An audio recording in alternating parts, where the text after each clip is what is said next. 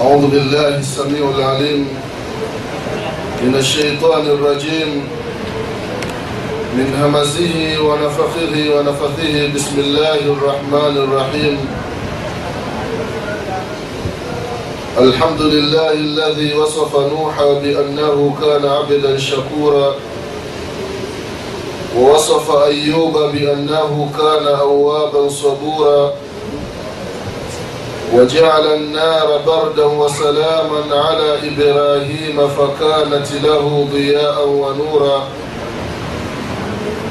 وألقى قميص يوسف على يعقوب فارتد بصيرا.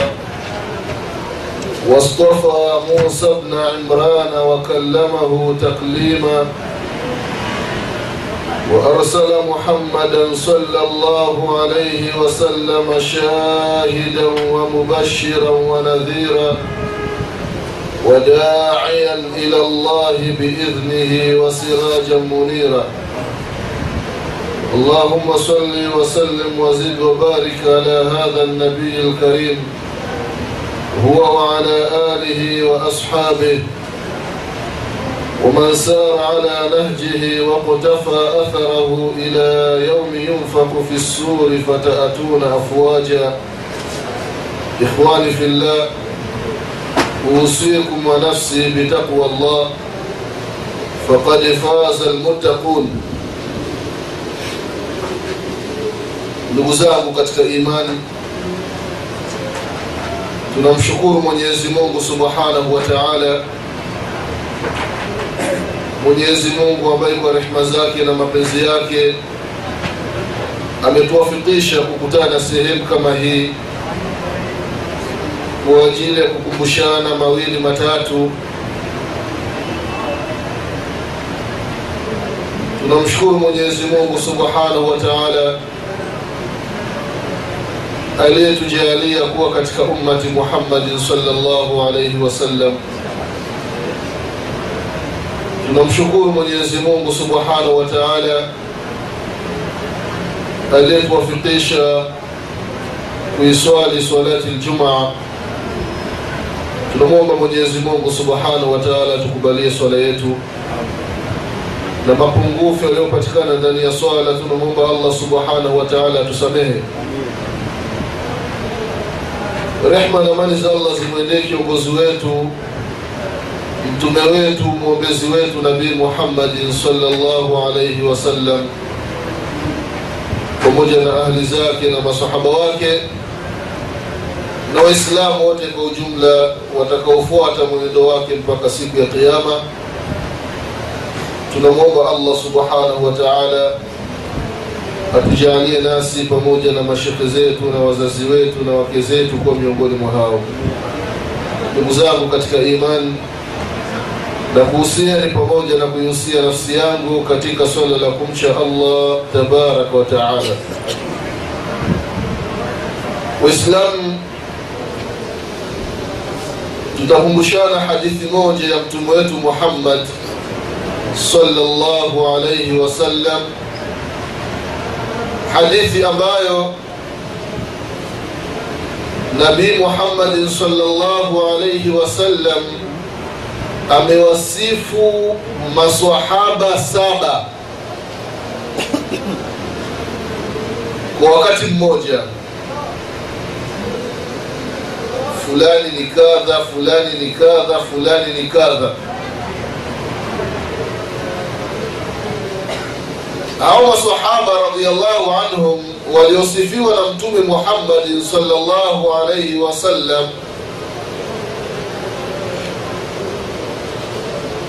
jambo ambalo linatupaswa sisi waislamu ndugu zangu katika imani tujitahidi. Hizo sifa walizosifiwa masahaba basi mwislamu ajitahidi awe nazo ndio kama anasema msemaji ya kwamba fatashabahu in lam takun mithlahum. Yani kama huna uwezo wa kuwa nao mia kwa mia basi jitahidi ujifananishe nao kwenye baadhi ya sifa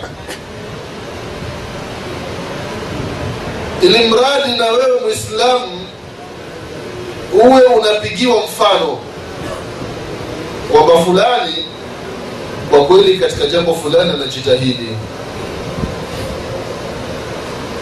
Kwa sababu ndugu zangu katika imani hakuna jambo zuri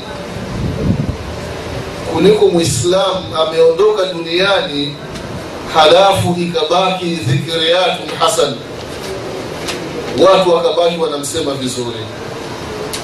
Wallahi ni neema ndugu zangu katika imani. Sehemu nyingi katika hutuba za aljumaa kwenye madarasa mbalimbali ya mashekhe unasikia shekhe akitoa hutuba ya aljumaa au ametua darsa msikitini kidogo unasikia anasema qala shekh ibn rahimahullah unasikia katajwa shekh ibn uthaimin unasikia katajwa shekh lalbani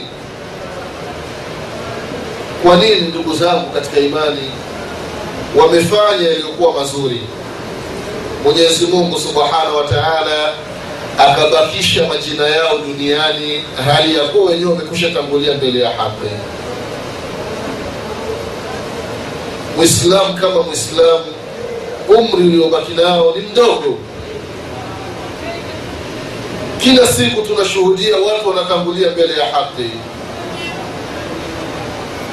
Mwislamu umri uliobaki jitahidi ubaki na dhikiriyati uwache athari watu wakutaje kwa kheri. Na wala usiache sifa mbaya ndugu zangu katika imani hawa masahaba saba wamesifiwa na mtume muhammadin salllahu alaihi wasallam katika hadithi ya anas bnu malik radiallahu anhu waardah hadithi kaitaja alimamu lbaihaqi katika sunani lkubra alimamu nasai katika sunani yake alimamu tirmidhi na maimamu wengine ni hadithi ambayo ni sahihi kaitaja shekhu lalbani rahimahullah katika kitabu asahihu ljami sahihu ljami lsaghir mtume salllahu alaihi wasallam anaanza kumtaja swahaba wa kwanza na kumsifu. Akasema ya kwamba arham ummati biummati abu bakr. Angalia hii sifa ndugu zangu katika imani aliyopewa sahaba huyu aba bakari sidiqi radiallahu anhu waardah arham ummati biummati abu bakr. Mwenye huruma katika ummati wangu. Laiti ummati wote wa mtume muhammadin salllahu alaihi wasallam ukiwekwa sehemu moja watu wakajikusanya. Wa kwanza kwa huruma ni abubakari sidiqi radiallahu anhu.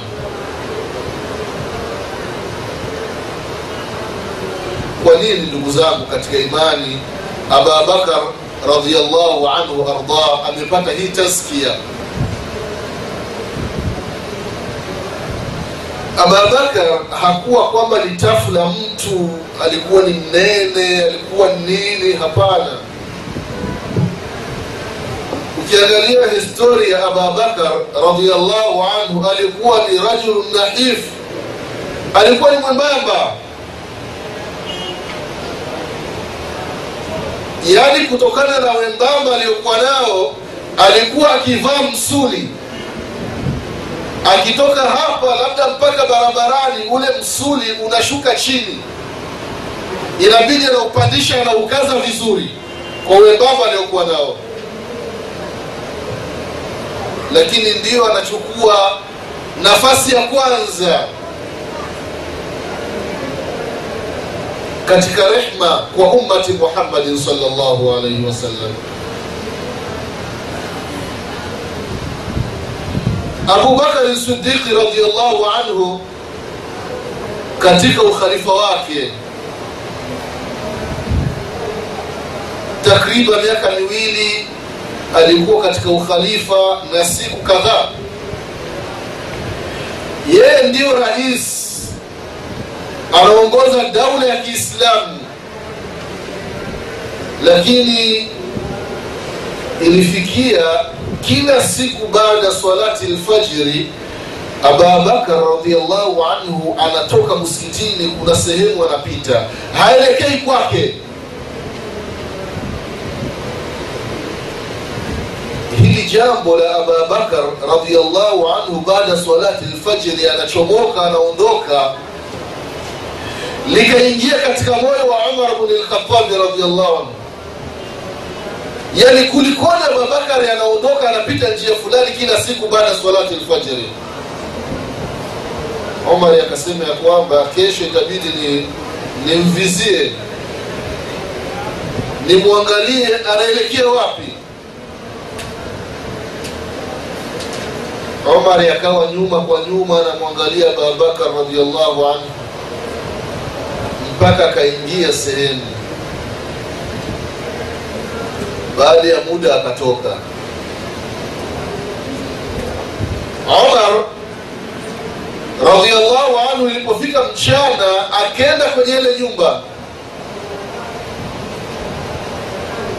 Baada ya kubisha hodi na kukaribishwa akakuta ndani ya nyumba hile kuna mwanamke mwanamke ambaye ni ajuza.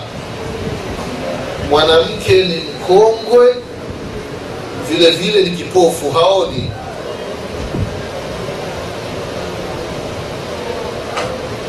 Omar radiallahu anhu kamuuliza yule mwanamke unaishi vipi? Nani anakuletea chakula? Bona nyumba iko safi hamna uchafu takataka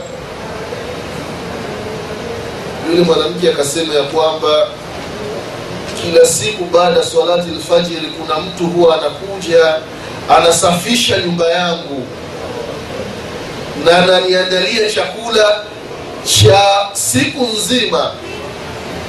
Nani ajakwambia jina lake? Hapana ajanambia omar radiallahu anhu akajua haya ni matendo ya abubakari sidiqi radiallahu anhu yeye ni rais ni mfalme alikuwa na uwezo wa kumwambia mmoja miongoni mwa maamuma wake kwamba nenda katika nyumba fulani kamhudumie mwanamke fulani. Lakini hakumtuma mtu. Amependa kheri hizo azifanye mwenyewe kwa mkono wake.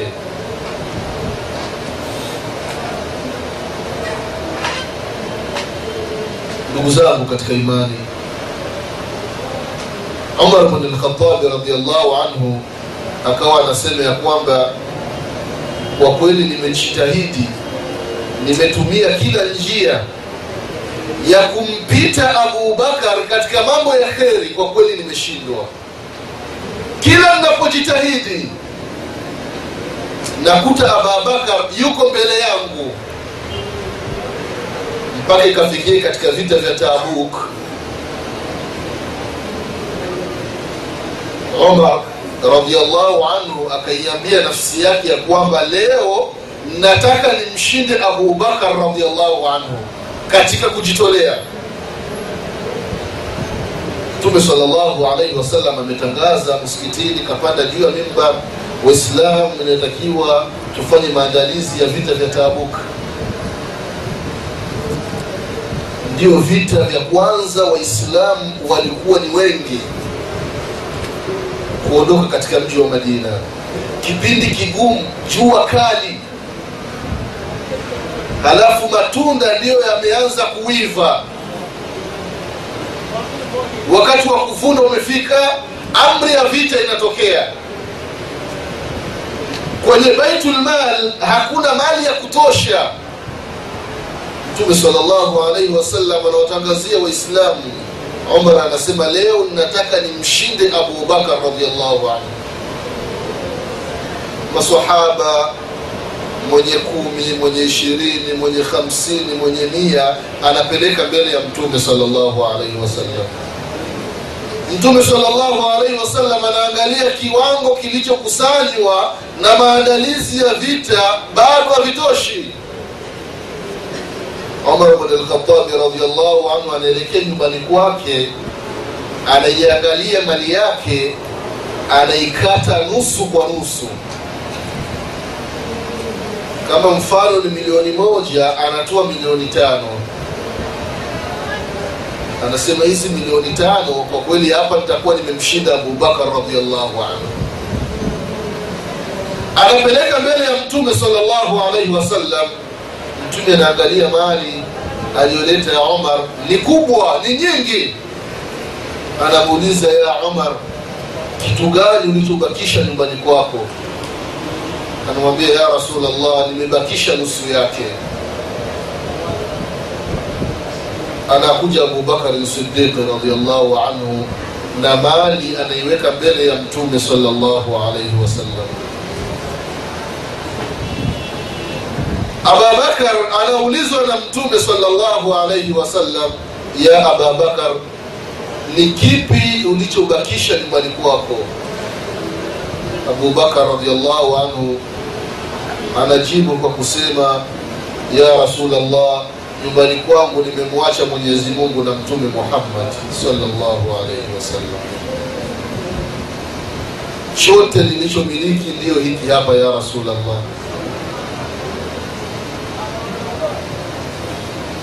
hii ni imani ya hali ya juu ndugu zangu katika imani.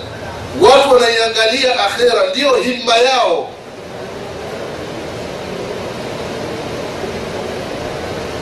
Ikiwa imefikia mwislamu unamiliki mamilioni yamekaa benki watoto madrasa wanakosa juzuu za kusomea qurani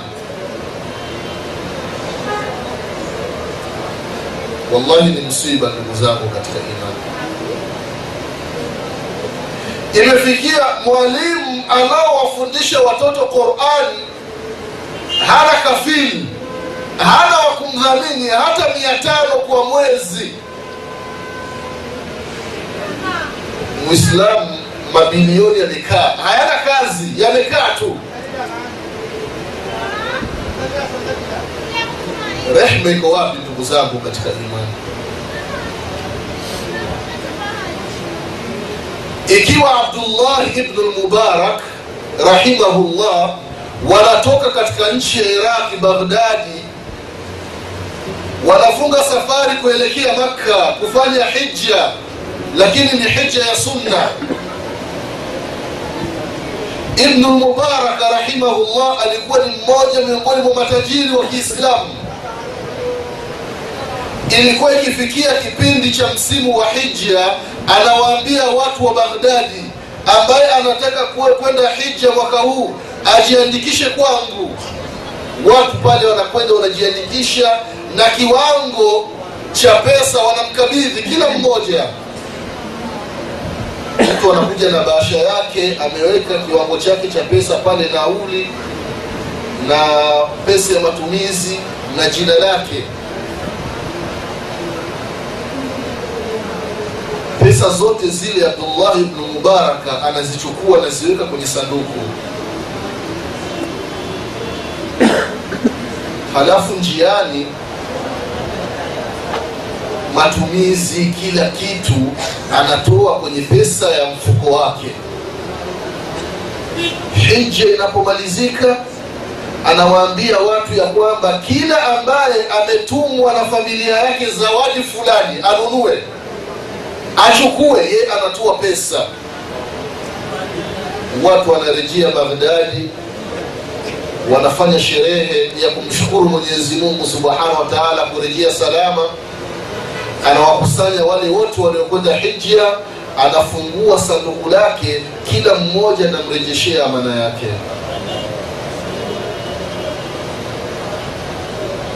Imefikia siku moja wanatoka baghdadi wanaelekea makka njiani hawajafika hata mbali wanamkuta mwanamke ipo kwenye zabala kwenye jalala anaokota vile vyakula vilivyotupwa tupwa. Mwanamke wa kiislamu abdullah ibnulmubarak ndiyo kiongozi wa msafara. Anaona huyu ni mwislamu anamuuliza kwa nini unaokota vyakula ambavyo vimekwisha haribika watu wametupa? Anasema mimi ni mwanamke ambaye ni mjane. Mume wangu kafariki kitambo kaniachia watoto yatima. Kwa hiyo mnaokota okota hivi ili tupate chakula nyumbani.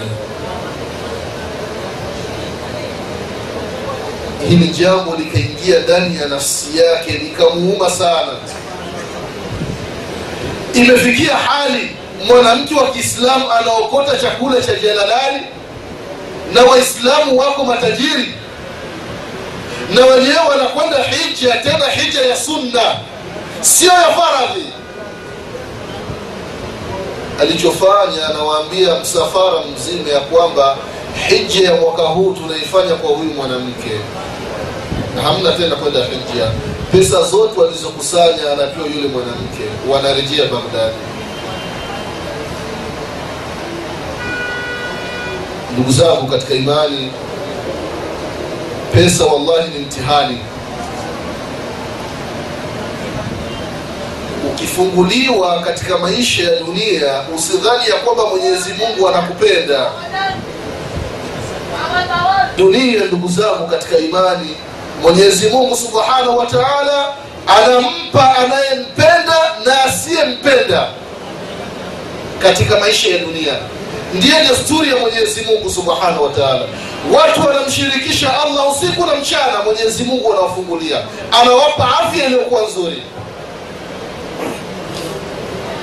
Watu wanatengeneza silaha za kuwaangamiza waislamu za kuwaangamiza binadamu. Mwenyezi mungu anawapa afya iliyokuwa nzuri lakini akhera mwenyezi mungu haitoi ila kwa yule anayempenda peke yake. Ndio maana masahaba radiallahu anhum himma yao ilikuwa ni akhera. Na mwislamu asiseme ya kwamba mimi sina uwezo. Kwa sababu zama zetu baadhi ya mambo kwamba tumewaachia matajiri mwislamu anajiweka nyuma. Wallahi naamini ya kwamba mwislam ambayo hali yako ni ndogo una uwezo wa kununua juzuu ukajipigapiga lakini uwezo wa kununua juzuu nao. Hata moja. Kwa nini hufanye hivyo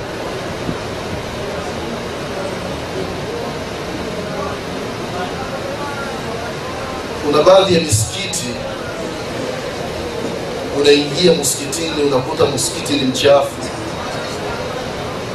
Hakuna mfanyakazi watu wanaswali wanaondoka.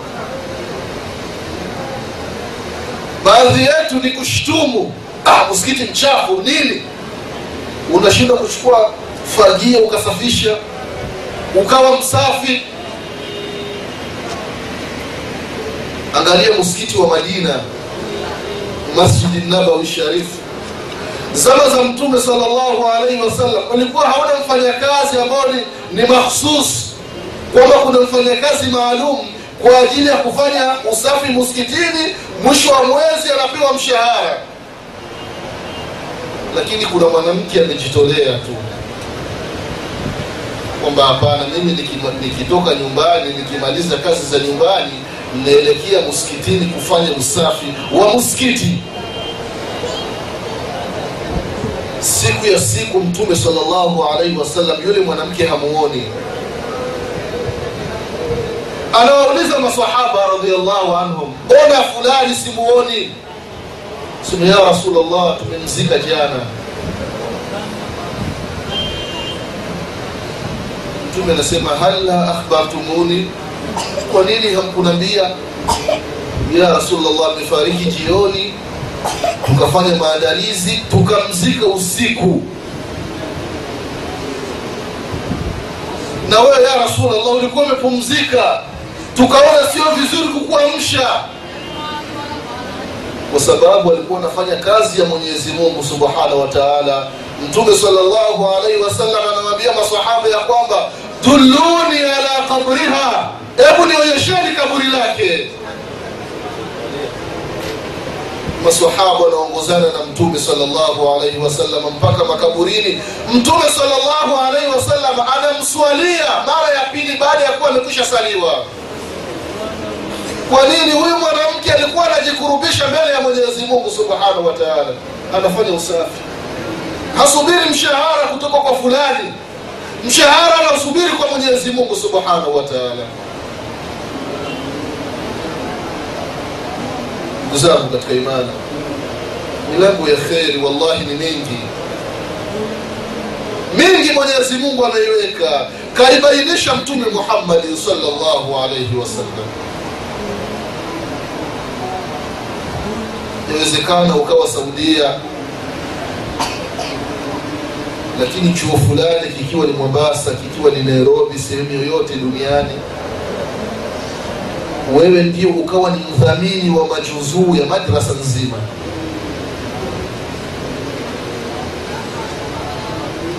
Mwanafunzi mpya akaja chuoni hana juzuu anapewa juzuu. Kwa hisabu yako wewe umekaa hapa thawabu zinaingia kwenye akaunti yako.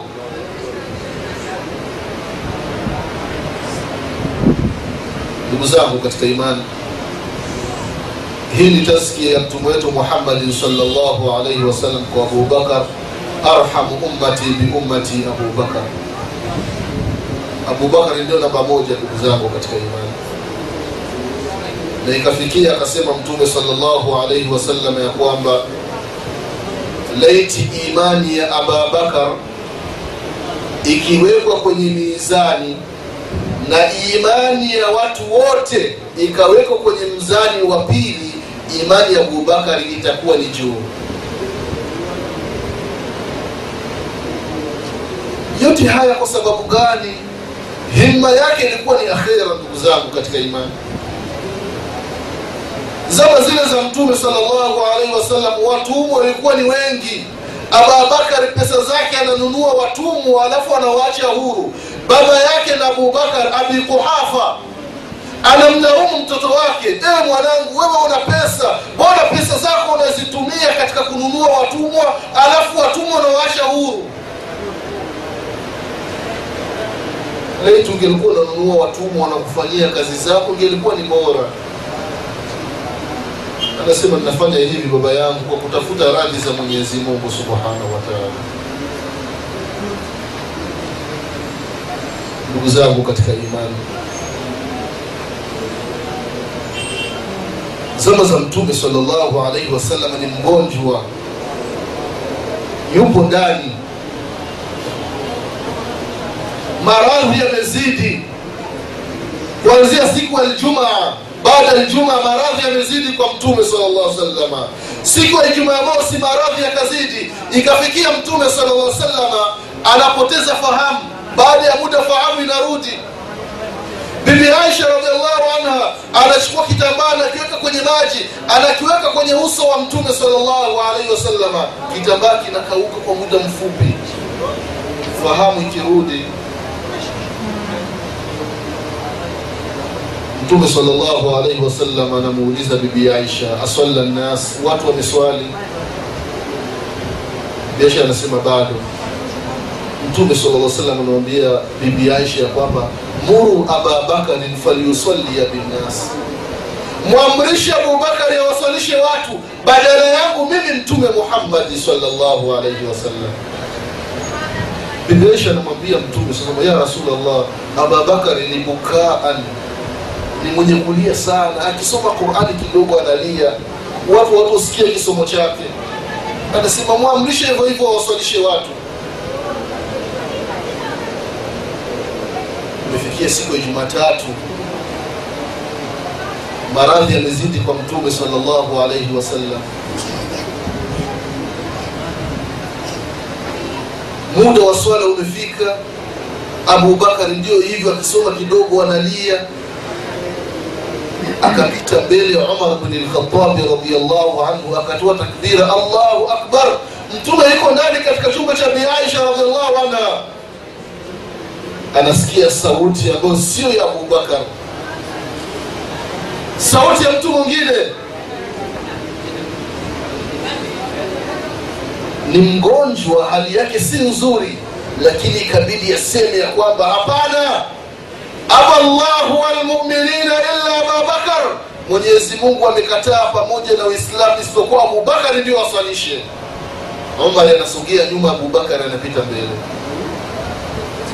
kwa nini ndugu zangu katika imani? Imani yake ilikuwa ni ya hali ya juu.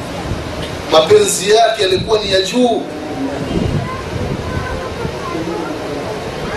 Sifa ya rehma iko wapi ndugu zangu katika imani?